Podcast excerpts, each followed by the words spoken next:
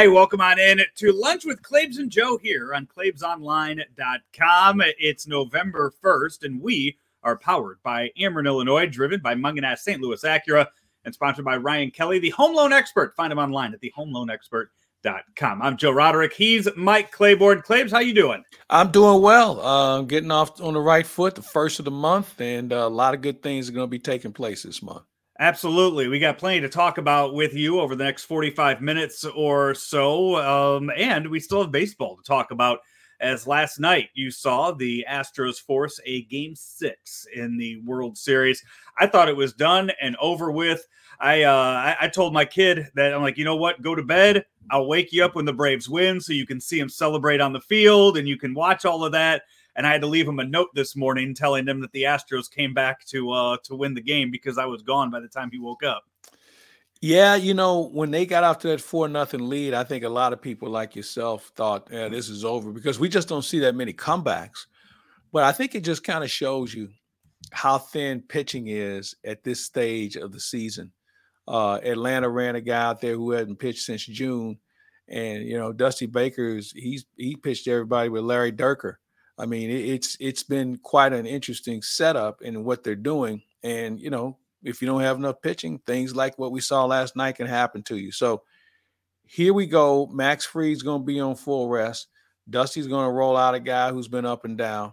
Uh, and we just don't know. I mean, it, has been a fun series. And as I said to someone earlier today, I'm not going to be mad at who the winner is um, because I enjoy both teams, know people on both teams. Uh, it's been fun so far.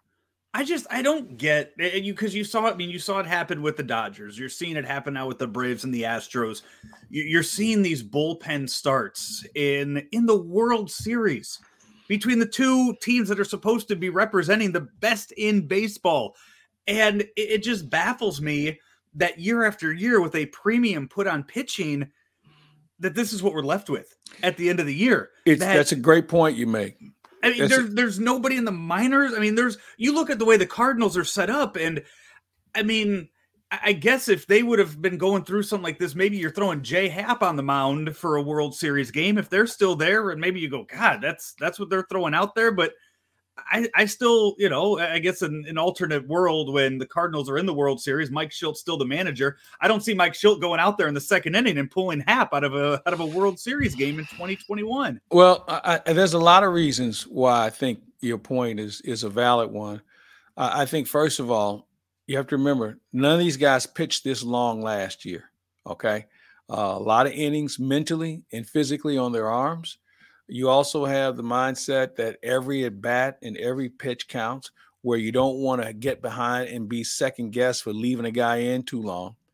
Throw in the fact that we have now decided that bullpens are more important than starters, where we use them so often uh, when when there's a hint of trouble. And and I think the reason why we do that is because starters don't know how to pitch out of trouble anymore. And when you have that situation in the manner that we have, you have this helter skelter, let's throw it on the wall, stick and see what sticks mentality of pitching. And, and, and, you're right, the, the best team is not featuring its best pitchers. You remember there was a time where you'd have three guys that were going to pitch in your World Series, three starters, and the bullpen was going to take it from there. You know, now managers are like, I don't know, because they don't know who's ready and who can pitch because they've used eh, the guys are coming out of the bullpen. It, it's a real interesting, challenging, and I think dangerous crossroads that baseball in this pitching philosophy is headed. And I'm not sure if it's going to be beneficial uh, for pitchers for sure, because now you're going to have so many bullpen guys, they're never going to get paid because by the time they get paid, their arms will be shot. Uh, it, it de emphasizes the value of starting pitching. And therefore, you may not see as many $40 million pitchers as we thought we were going to see. And I just think it just doesn't it, it stunts the growth of pitchers who don't know how to pitch out of trouble beyond the fifth inning. It goes back to the, you know, the saying that you hear in the postseason a lot that a team's built for October. Mm-hmm. And you're going to have teams that are going to be four or five deep in a rotation that and those guys give you quality start after quality start in the regular season. But it's getting to the point where now you're going to have to figure out is a manager good by first of all how he can handle those pitchers during the regular season and make sure because you saw Jayce Tingler in San Diego. He he wore out that bullpen in a hurry this year, and they were running on fumes at the end of the year and didn't make the playoffs, and he gets fired. Where you're going to see teams now that are going to be running out there, their that, that bullpen for six, seven innings in a playoff game and having to maneuver around it to where the team that you just saw for 162 games, you're not getting for the final 20 of a regular of a, of a postseason. No. Well, you know, it's almost like when September call-ups used to take place, and you know, you'd add eight or nine guys to your bench, and you'd say, "Well, wait a minute, where these guys come from? This isn't the same team that's been battling all the way up until September 1st." Uh, yeah, I, I really think there's some issues at hand here that we're going to have to step back and take a look at and just ask yourself the question is this really the best thing for the game? And i don't yeah, think it that, is. Eh, there's just no way I, I don't think it's fair to gms and managers now to determine if they're good or not if you are doing if you're running a completely different team out there in the postseason. I mean you it really does seem like once you get to the postseason it's all luck. Yeah it, no you're right and right. I think I don't know if you saw the Twitter exchange that Adam Wainwright had with a uh, with, with somebody over the weekend uh, about just how hard it is to to win. And the person pointed out that Wainwright's watching from home, whatever. And Wainwright just posted a picture of all the Cardinals world titles and talked about just how you know he was a part of three World Series teams and just how hard it is to get there.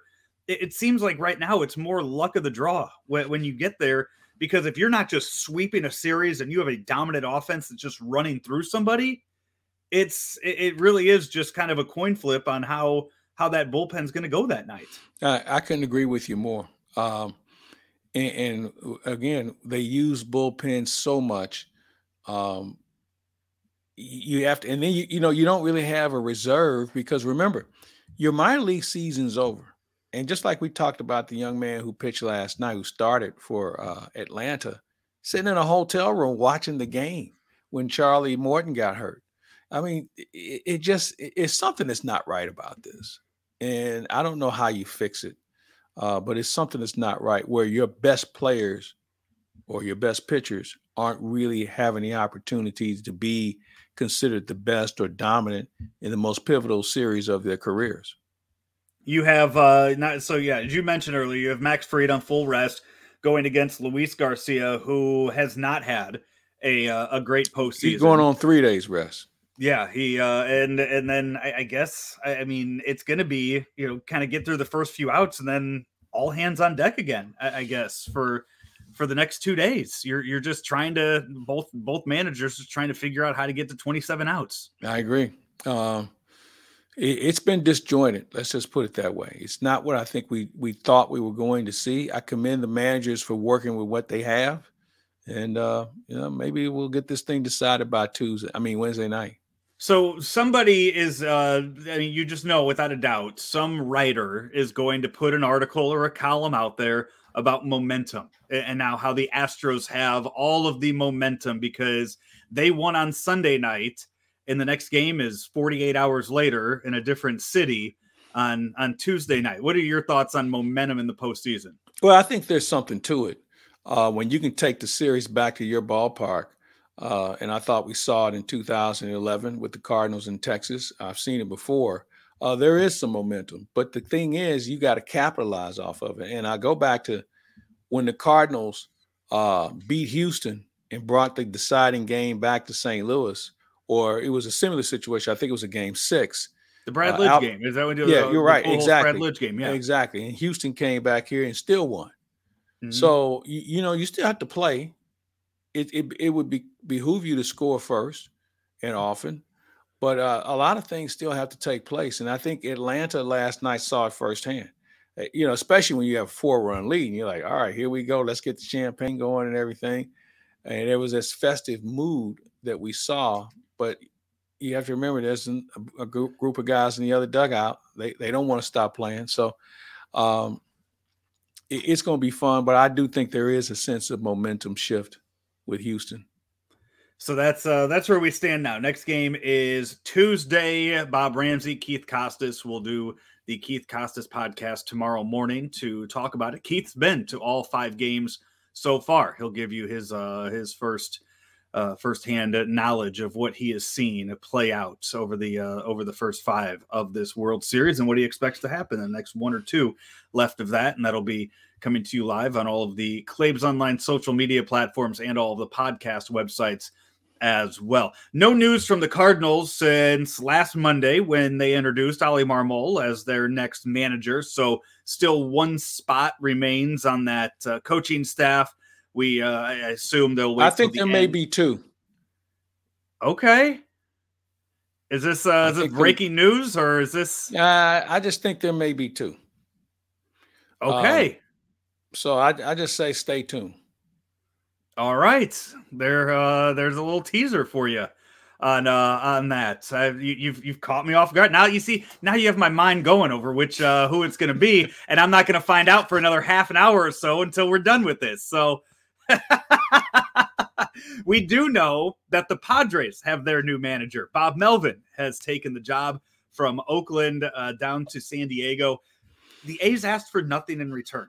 Bob Melvin was under contract for another year. for another year. They asked Well- for nothing. They said, "Okay, yeah, take take him." Well, they him." did the same thing with Tony when he left. You know, i- if the Cardinals were going to look outside the organization, that was one of the guys I had in my envelope, by the way, Bob Melvin. I, I thought Bob Melvin would have been a great fit had they looked outside the organization. He had experience. He knew how to manage a bullpen. He he's shown that he could d- develop talent. Uh, former player with great experience. Uh, he would have fit the Cardinal bill well had they looked outside the organization. And I guarantee you this: San Diego will now be a legitimate contender in their division, if not a postseason spot. The um so with that move being made and with the A's just letting Bob Melvin walk, it has led to some speculation that the A's are going to be having another fire sale. The the the future of that franchise is really up in the air, right? They don't Mhm. know where they're playing, they don't know how long they're going to be playing there. They don't know who's leading them right now. Though I'm going to guess Ron Washington is probably a leading contender for that A's job. Wash has got to be in the clubhouse with the lead. Uh, he he coached there before. Uh, he's coached a lot of guys up, and wherever he's been, he's made those players better. Uh, you know, maybe Mike Shildt's involved in that. I don't know. I I, I think Shildt uh, obviously has options where he doesn't have to work next season, but it's one of those situations where, man, do you want to walk into a situation where you're going to have less autonomy? Uh, you don't know who's going to stay. You don't even know where you're going to be playing, as you just mentioned. So I think the Oakland job has a lot of clouds over it that makes people kind of say, ah, I'm not sure. Then again, you don't want to take over a team that's going to be destined to lose 100 games and management doesn't want to step forward and do anything. So I, I- just don't know if there are going to be that many other jobs available this year. And maybe that's a good thing if you're Mike Shildt. Sit it So out if- and just wait. If there's a fire sale, have you gone and looked at that A's roster yet? At uh, Yeah, who the good players. Cardinals could possibly pick uh pick off? Well, you know, that's a good question. I think I'd look at their pitching more than anything else because last check we got a pretty good third baseman over here and a pretty good first baseman, and those are their two cornerstone players. Uh, when you look at their roster, they've always found a way to develop some reasonable pitching.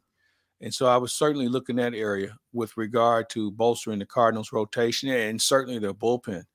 Um, other than that, I'd have to probably step back a little bit more and take a longer look and see if there's somebody else to, that jumps out at me. You see, you say that you talk about the cornerstones on this uh, on this on the field right now, but the one name that jumps out at me is Matt Olson, who is a Gold Glove finalist over there at first base, and as Paul Goldschmidt is in the National League, but he's a left-handed bat. Paul Goldschmidt is getting up there in in age for a baseball player. What would be the the worst thing about adding a DH, having a left-handed guy there, a, a bat in the order? that you can, you know, spell both of them and give them each 81 games at first base? It's a good question. Um, you know, both those guys want to play in the field every day, though. And that, that's something that I think you have to really be careful in how you juggle that. Uh, I don't think any either one wants to volunteer to be a DH. I, I think they enjoy playing. Um, so that that might be a little bit more of a, a, a harder deal to work. And I'm not sure what Olson's contractual situation is because the first thing somebody's going to say to him is, "Hey, you can come here and play every day at first base." So that would be something I'd, I'd be a little leery about, um, and I think it would have to have a lot to do with his contractual situation more than anything else at this point. We will uh, we'll find out more when the uh, when the World Series ends. As long as I mean it's twelve fifteen right now, and the Cardinals haven't called any kind of press conference for today. So with the next two days having games, it uh, it seems you like won't we'll, hear we'll you won't hear from anything from the Cardinals until perhaps the end of the week. Yeah, so we'll uh, we'll find out if they uh, they have already filled that bench position, or as as Claibs uh, just teased, possible two openings on that uh, on that coaching staff. That's it for the baseball news for us today. As I mentioned, uh, Keith Costas and Bob Ramsey will have their show tomorrow, the Keith Costas podcast, last one of the postseason before we get into hot stove talk. Bob Ramsey and I later on this uh, afternoon, early evening, we'll have our daily card show for you right here on Claibs Online as well. We take a break when we come back talking a little football right here on Lunch with Claibs and Joe, powered by Ameren, Illinois, driven by Mungenast St. Louis Acura, and sponsored by this guy, Ryan Kelly. You know, the only thing faster than this supersonic golf cart are the closing times at thehomeloanexpert.com. Mortgage rates on the twos, and we have a 21 day closing guarantee. Apply online today at thehomeloanexpert.com. Welcome back into lunch with Claibs and Joe here on ClaibsOnline.com. Claibs, uh, football. I, I got to start NFL because uh, we can we can bore people with more Mizzou talk and and you know the gloom and doom that's going to be their next game against Georgia. We'll get to that in a bit. We'll we'll talk about that in a bit. But the NFL this past weekend not only have uh, has it been more confusing over who the best team or teams in the NFL are after uh, after this week, but now there's been some injuries and that has shaken up stuff even more.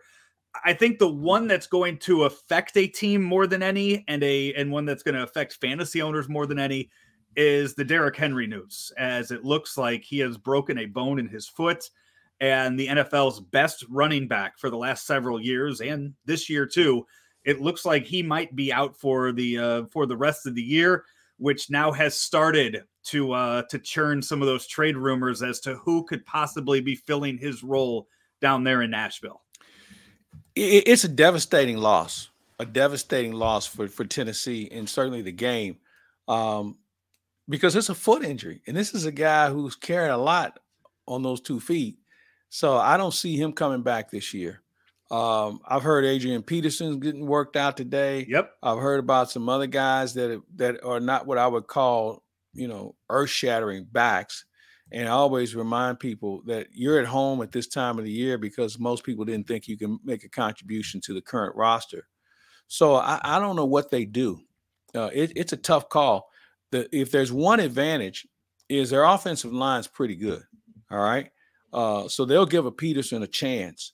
Uh, but they've got to have a running game because as good as their passing game can be, uh, it's just too easy to double on those receivers, and all of a sudden, uh, you got some real problems as far as moving the football. So that injury is devastating. Uh, Jameis Winston is down. We've seen a few other guys that have found themselves hurt, and that's what the league brings. And you know, you win the Super Bowl because you are not the the best team, maybe the most fit team at that time of the year. Because the way the cap works and the way there's in my opinion limited talent you know that first wave of players can make or break your season. And if you don't have ample substitutes who can buy you some time uh, it just all of a sudden becomes a situation of where you're going to pick next year in the draft the uh, so you mentioned Adrian Peterson. He is. Uh, it's already been reported by a few different outlets that he's going to be working out for the Titans this week. When he didn't play last year, uh, right? I don't. I, I'm, I'm. Yeah, wasn't he with Detroit for a cup of coffee for a little while? What? Okay, yeah. Last. Okay, yeah. He had 156 rushes last year yeah. with Detroit, 600 yards with them the year. Uh, so he was with them. I, I'm trying to think. It's been he's jumped around to so many different places. Well, no, he's one of those guys only... you will always picture him in a Vikings jersey but he's one of those guys towards the end of his career that just uh, kind of jumped around to a few different places. So he was with uh, um, Washington. Yeah. He's with uh, Arizona. Arizona, and the other team you just mentioned. He he was with New Orleans for a little bit too. Really, I don't remember that. Oh, I One- remember when Kamara was down. Four games with New Orleans in 2017. Yeah. I don't know what he's got left, but man, he's you know he's guy's going to the Hall of Fame. His numbers are going to Oh, put him in the Hall of Fame. So you know what? I probably kick the tires on him. You know, I don't need him to rush for 140 yards a game. I need him to make the defense honest because he's got that sort of ability. When he's right, they can take it to the house from anywhere on the field. And he and if he can still make you miss like he used to, then that even makes him even more interesting to look at. Uh, and as I mentioned, with the offensive line that that Tennessee has, maybe there's some synergy there. Another name that you have on the list, uh, another guy. So Adrian Peterson is older than me by a month.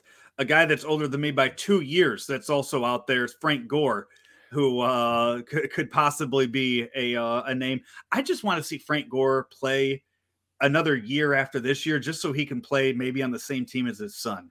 Because I don't think that's ever happened in NFL history. You've never had a father son duo in the NFL, right?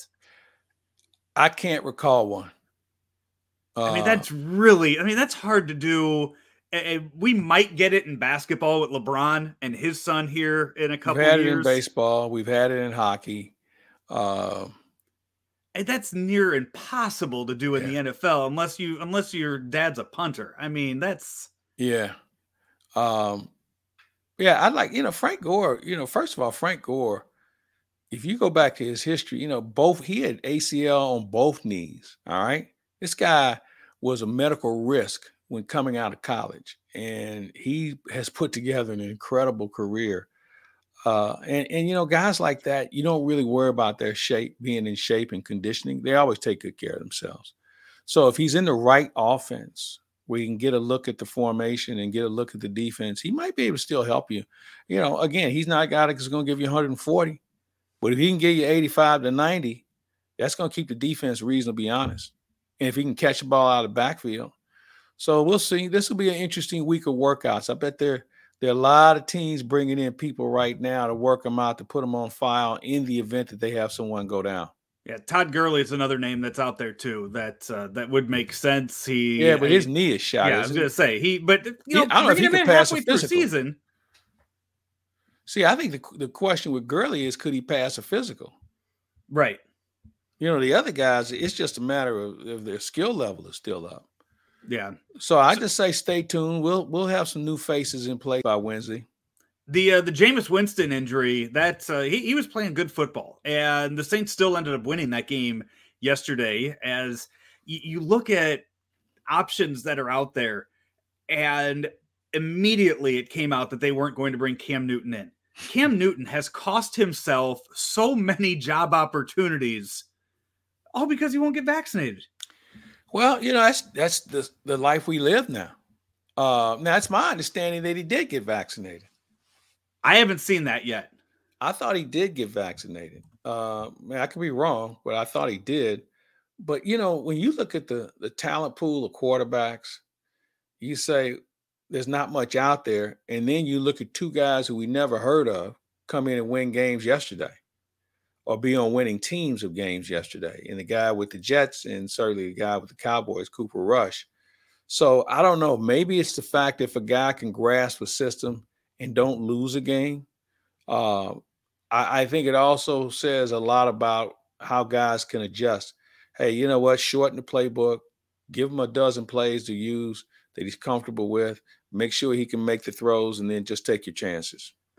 Yeah. So uh, our we our uh, games this week. That Saints uh, Buccaneers game was one of the five games that we had on the on our pick'em this uh, this week. We also went with the Thursday night game, which I, I figured was going to be the best game of the week between the Packers and the Cardinals, and it lived up to all the hype. We went with the Michigan Michigan State game as the only college game on our schedule this week. We also went with the Sunday night game, Cowboys and Vikings, and then just because I, I I wanted to be kind of a you know a dick and thought it would be funny. I went with the uh, Lions and the the Eagles game on there on there too to make us have to pick between those. And uh, Claibs we had a terrible week. We all we all had a terrible week. Uh, Howard Richards is the only one of the seven of us that had a winning record going three and two. So wow. well, you know what?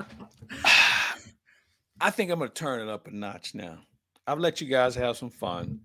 Uh, I think I'm to turn it up a notch on these games. So it's about to be on. Is, is it? Because yeah. I, I, you know, I I pick. So I, I go about these games. I try to pick, you know, ones with the smallest spreads, whatever I think the best games of the week are going to be. So the fact that we're all hovering around 500, I guess, is good. That I'm I'm basically going with pick'em games for the most part. But uh, you figure, I mean, six of you guys are under 500. It's all right. You know what? Um, it just shows you the balance in the division. Uh-huh. uh You have uh, so Chiefs Giants is your Monday night game tonight. The Chiefs right now, I, I'd have to look at the actual standings after the games this week. But yeah, right now the Chiefs are not in a playoff spot. They are not a top seven team in the in the AFC right now.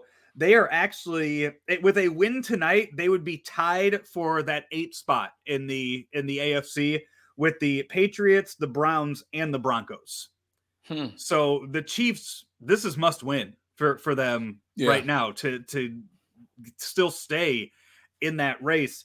Can you definitively pick right now who the best team is in each conference? Boy, you know what? That's a good question. Only because when you start talking about good teams, you have to think about their schedule and their health. You know, you could easily say Dallas is one. I still think that Baltimore is very good. Uh, and then some, some, teams we probably should give more credence to. The Rams are, are a solid team. Um, you know, Buffalo's still there. I mean, you know, eh, they're all bunched up and they've all had that one hiccup somewhere along the way. Tampa Bay is in that category. They've all had that one hiccup. I think, man, really what it comes down to, to me, is who's healthiest. You know, especially in your line on both sides of the ball. Um, so I, I, think that that's really where it's at. Uh, so if you look at those teams I just mentioned, who's healthiest of any of those teams, and that's your best team right now today on November first. Uh, obviously, it's going to change. I mean, right now, when you look at this, the the Bengals are your number one wild card team right now. Yeah, but the Bengals yesterday. lost credibility though yesterday. They did, but I was say they were the one seed in the AFC going into yesterday's games, and now they've they've dropped out of hosting a playoff game. I mean, they're all the way down to the fifth seed now, and then the Titans. Where do you put Pittsburgh? Not I, I, don't as of right now i would not I mean, they are i know they are i know they're the they're the sixth seed right now. I would not consider pittsburgh to be a threat in the postseason. I think, I think they are much too inconsistent right now. And you're telling me that you have to rely on big ben to play nine more games this year? Well that is a concern. I don't think there's any doubt about it. I also think though with a young offensive line as they continue to grow and mature, that could be a difference maker uh, for them because you're going to need a running game. And, and, you know, that, that kid they got running for them from, from Alabama is a really good player. Kind of reminds you of Derrick Henry, where he can get you a lot of inside yards. And that's what you're going to need when you get into postseason a guy that has the ability to make the defense pay to tackle him. Uh, so let, us keep an eye on them. Uh, I'm not saying that they're, they're the anointed ones, but I'm going to keep an eye on them, especially what I saw in them yesterday against Cleveland. Yeah, and right Cleveland's now, really good defensively. They are, and, and, right now Cleveland's on the outside looking in.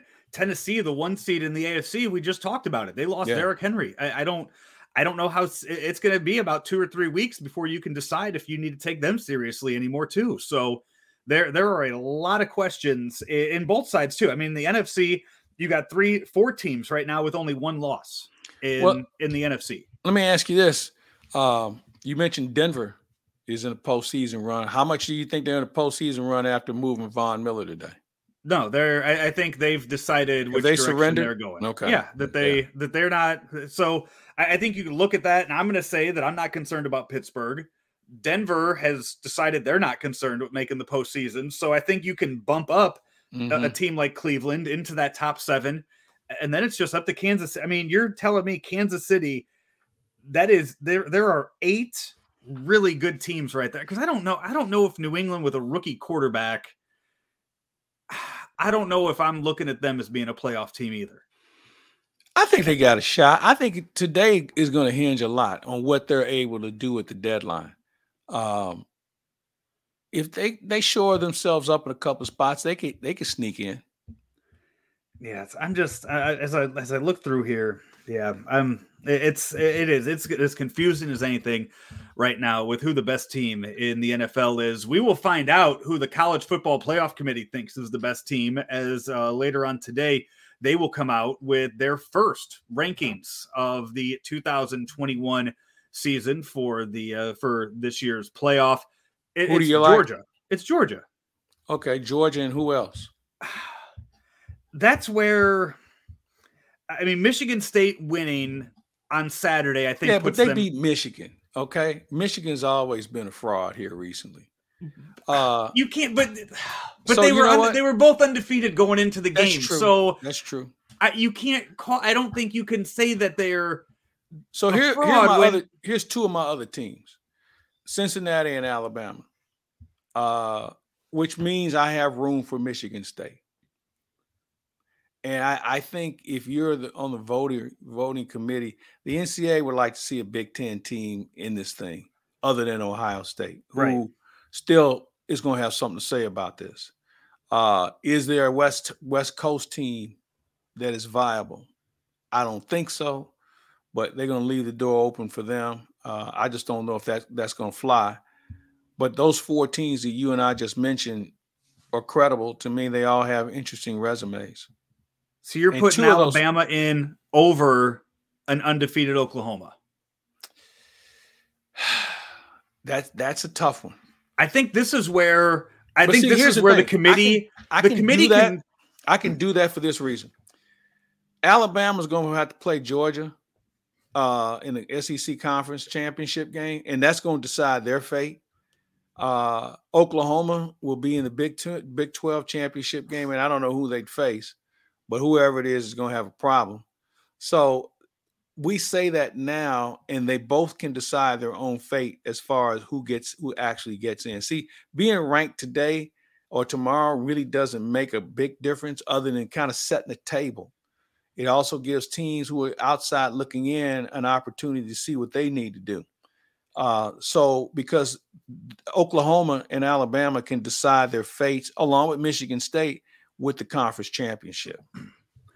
I, I just I think the committee what they do sometimes is they will set up those rankings to kind of say, hey, you know what, you can play your way in, or hey, mm-hmm. if you beat that team, we'll we'll yeah. flip you with that. So I, I, think you could easily see Alabama be put at that sixth or fifth spot and say, you know what, hey, you went out, one loss, you'll you'll get in, but for right now, we need to put some of these undefeated teams in there. That's that's a, a fair assessment. That's a fair. I can I can go along with that. Uh, I, I just think maybe because I'm just so used to seeing Alabama and their their skill level, their players are still better than most. Yeah. Um, is why I still keep them in it. But you know what? If you want to put them on the outside looking in, here's what I'm going to predict: every team they play from this point on is going to get get a real thrashing as far as running up the score. I think Alabama wants to send a message that when they face Georgia, we know you have a good defense, but you haven't seen an offense like what we're going to show you. Yeah, I just I, and I hope that we just get continued chaos with teams with one or no losses, just to keep pushing that narrative forward that we need a six or eight team playoff in college football because four teams just won't cut it. Here, yeah, I agree. Um, but here's the thing that comes into play: if you expand it by two more, then aren't you talking about a 17 game season like we have in the NFL? You would it be that many? Yeah. Think okay, so you have 11 or 12. You're going to play your 12 game schedule, right? Yeah. Then you're going to play uh, your conference championship game. That's 13. Then you're going to play two games to get that's uh 15. 15. So yeah, 15 games. So you so you got No, you got two games. Yeah, because if it's three six games. teams, yeah, six teams, one and two get a bye. Okay. Uh, why do they need a bye? Why don't you let them play? Yeah, if you're going eight. to eight, then okay. Make, make it eight. You know what? It, the better to get these guys ready for the NFL because there was a well, time they were well, going. There was a we're time not, they were this going. This is from, not the NFL. We, why does college football have to get guys ready to play on Sunday? Let I just feel like if you're going with that, that they already got from, a free system. Back in the day, it was going from 12 games to then they'd have to learn how to play 16 games. You already see college basketball players have a hard enough time going from 35, 40 games to 82. So, but see, I don't think that's the mission of college sports to get players ready because if you notice there's only what less than five percent of all the guys who are playing right are going to go to the league anyway. So I should be worried about the other 95 percent uh, of guys who are still a trying to get an education, b uh, survive health wise. I mean, because you you run the risk of more career ending injuries the more you play. So let the NFL figure that out. I, I I think that we're really taking advantage of this, and and the other reason being I know name and likeness is supposed to help supplement the income of some athletes, but not everyone. Uh, and for them to put that much strain on them physically and not get paid, I'm not buying it. Not buying you and uh, you and Howard Richards Richards will do your show later this uh, later this week as we get ready for the uh, the week 10 game of Mizzou and uh, and Georgia um, it's the the line here is 38 and a half. Claibs, is Georgia going to cover? Yeah. Um, you know, and, and let me back up on that. I say yes because their defense is really good. All right. Missouri allegedly has a pretty good offense. So I think Georgia defense will be the reason why they can put a 30 have a 38 point margin because they're either going to be working off a short field or defensively they're going to force enough turnovers uh, to really cash in Missouri. I, you know, I watched Missouri play Vanderbilt, and I was I, I was shocked. I was really shocked that at this stage of the season, defensively they're still this bad. Uh, the offense was average. Uh, I know Tyler Badie is a guy that some people think should be in the uh, College Football Hall of Fame. Has anybody knows what Tyler Badie has done against teams uh, that were in the SEC? Now he he he hung it on Vanderbilt, who's barely in the SEC. But when you look at some of the other numbers, like A and M, he rushed for under seventy yards. Tennessee rushed for forty yards. Uh, Boston College, yeah, there's a big time school. Seventy-two yards he rushed for. In Kentucky, he rushed for sixty-one. So basically, he was getting fat off of teams that had no business. Missouri had no business playing in the first place. So let's see what he does against Georgia. Now that could be a little bit unfair because Georgia's got one of the best defenses in the country. But you know, the offense is, in my opinion, a little misleading when it comes to statistics. Kind of like when Drew Drew Lock was at Missouri. You remember he threw for eleven thousand yards, and he was like this can't miss phenom, greatest quarterback from Missouri. Did nobody ever talked about what he did? And, most of those numbers he stacked up were against non-conference teams that were really lesser rans. So let's not get carried away on numbers. Let's look at who they're playing, and then that'll give us a better assessment of how good these players are going to be.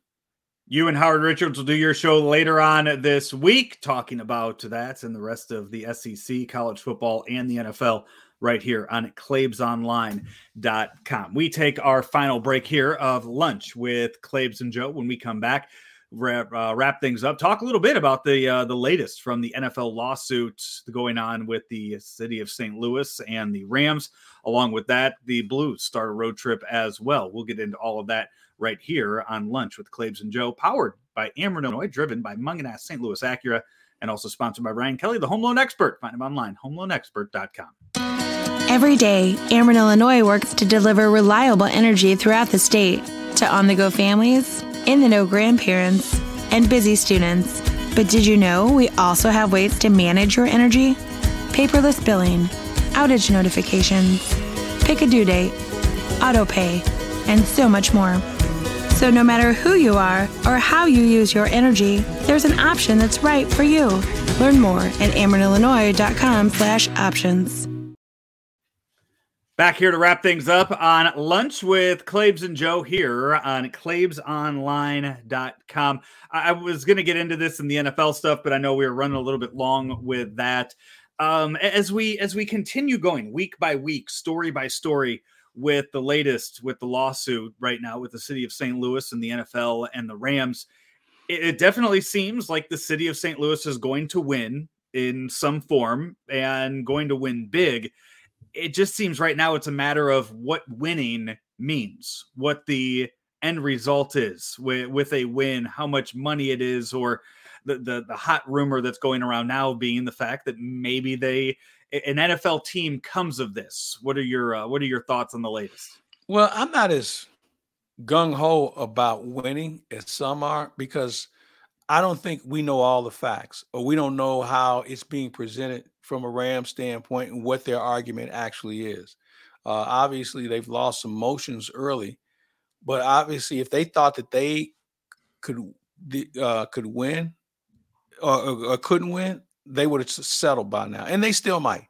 Uh, they've tried. What I, I mean, reports have said they've tried to settle, and the city has said no. We're we're good. We don't want to settle.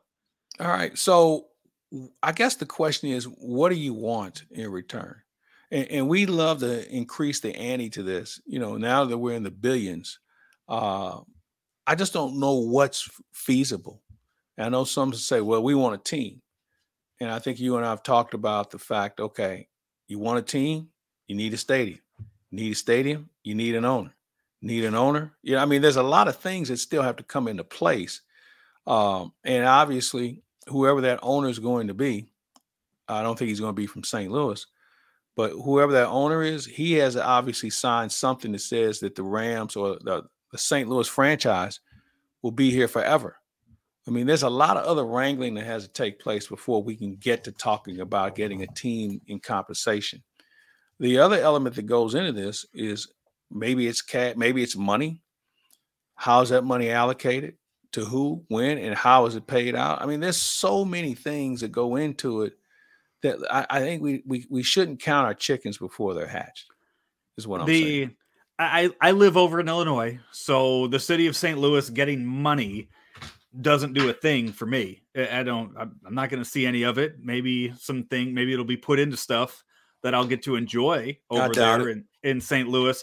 But I mean, the way that money's been spent over there, uh, where where you are, Claibs, they would just turn the Metrolink into a giant trolley with with ten billion dollars. I mean, they they would find a way to, to, to really get rid of that money in a hurry. That, that, you know what, and I'm I'm laughing with you because I think we all see how this whole thing can be messed up. And but but here's the other thing that goes into this: we don't know who's making that decision.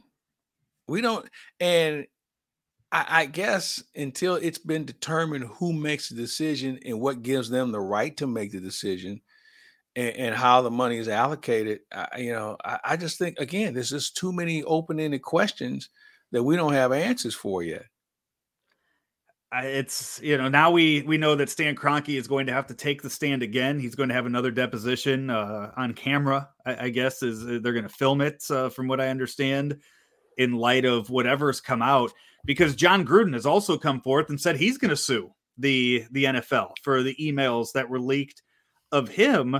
It seems like they're the NFL. Roger Goodell is, is just keeps trying, just figuring out ways to keep burying himself more and more. It seems. Well, like. He's made 126 million over the last two years. Do you really think he cares?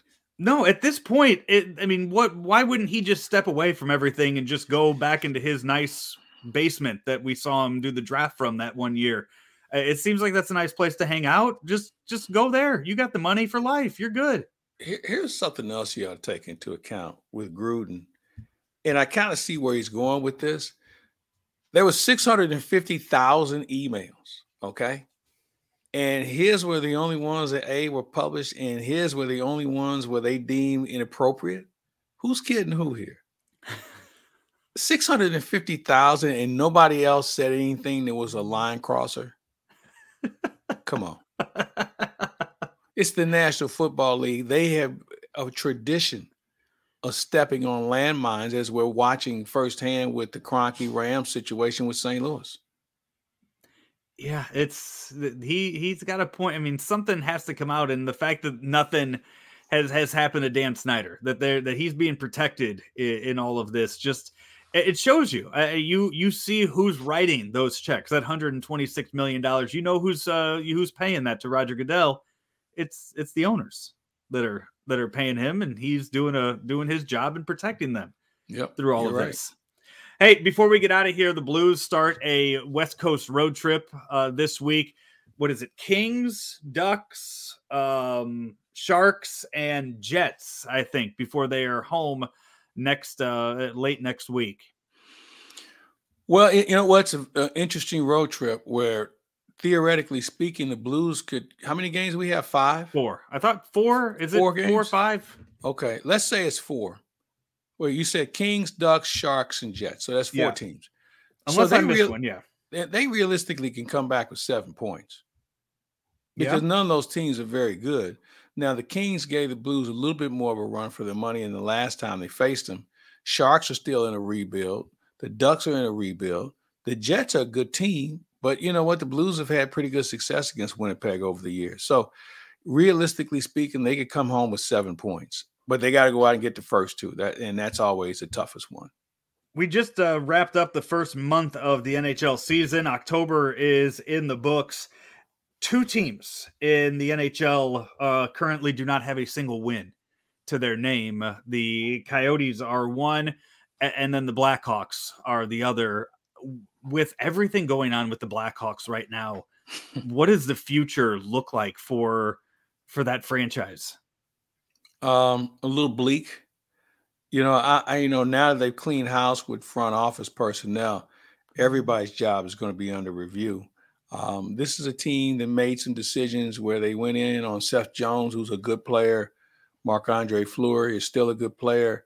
Toews and Kane are there. I mean, they've got some talent, but it's just not working right now. And I think they're not far away from saying we just got to work harder.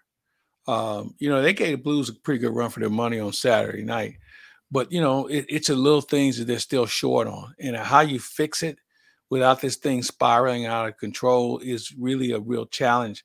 Uh, they already had the challenge of not being successful on the ice, but now internally, with all the things involving Kyle Beach, uh, has really made the Blackhawks uh, a team that you really have to wonder about because they do have talent. This is not Arizona or uh, San Jose who doesn't have enough talent. These guys have enough talent, in my opinion, where I thought they make postseason, and, and they still might. We've seen teams come from the end and find themselves in postseason. But with that said, they've got to make some changes. I know their coach was a little bit under the hot on the hot seat at the start of the year. We know one thing about hockey, man. They will cut a guy loose like that if they need to. The question is, where do they get someone from? At this point that can turn it around. And you can't keep going getting these recycled coaches thinking they're the quick fix. So I just say stay tuned. You and Alex Ferrario will do the Ferrario face off later on this week, talking Blues hockey during their West Coast road trip. Uh, we already mentioned you and Howard Richards and the Keith Costas podcast also coming up on ClaibsOnline.com this week. What else do you have that you're working on? Everett on? Fitzhugh, the voice of the Seattle Kraken. Uh, we're going to visit with him. We'll have him up this week as well. He's the first African American. By the way, and I was giving him grief about this.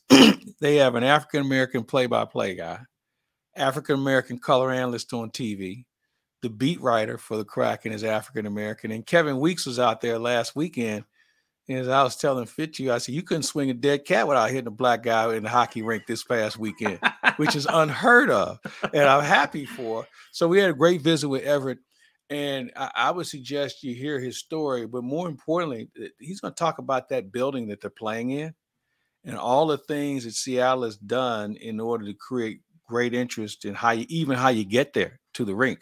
So uh, I would suggest people take a listen to that. Uh, he's another Bowling Green guy like Chris Kerber and uh, uh Mike Emrick. So I mean, it's a it's it's a fun visit. I was happy to be able to visit with him. I know I will. Uh, I'm planning on having. Uh, I don't know who. I, I, got a text during the show uh, to set something up. AEW, All Elite Wrestling, will uh, will be in town this Friday at Chaifetz Claibs. So we'll have uh, we'll have one of their superstars on the website earlier this week. AEW. Uh, I'm not familiar with that outlet. Yeah, All Elite Wrestling. It's on TNT uh, Wednesday nights, and it is owned. It It's owned by Tony Khan, the son of Shad Khan. So they are based out of uh, out of Jacksonville. Jacksonville. Yeah, yeah. So okay. they have, uh, you know what? They have been putting quite a dent into the. Uh, I don't. I want to say maybe the ratings um, of WWE. They have been given. They've given WWE more competition than they've ever had in the past twenty years, and they've only been around for two years right now. So well, good for them. Yeah, if you're anything if you're, Khan's involved in, I'm all on board. I think he's one of the class guys that go, that's going out there. If you want to go, I can get us tickets to the uh, Friday at Chaifetz, Friday night at Chaifetz. If you're uh, if you're up for going and seeing Friday some, night uh, date night, professional man. wrestling. Oh, it's professional wrestling. Oh, yeah. you didn't say that. You don't got to dress up in a suit and tie like it's at the Chase. You can just uh, make okay. that your Friday date night right there at the at the Jewel of Midtown. Uh, I would be afraid to be put in a headlock myself if I tried that with my significant. but you know what? You never know. You never know.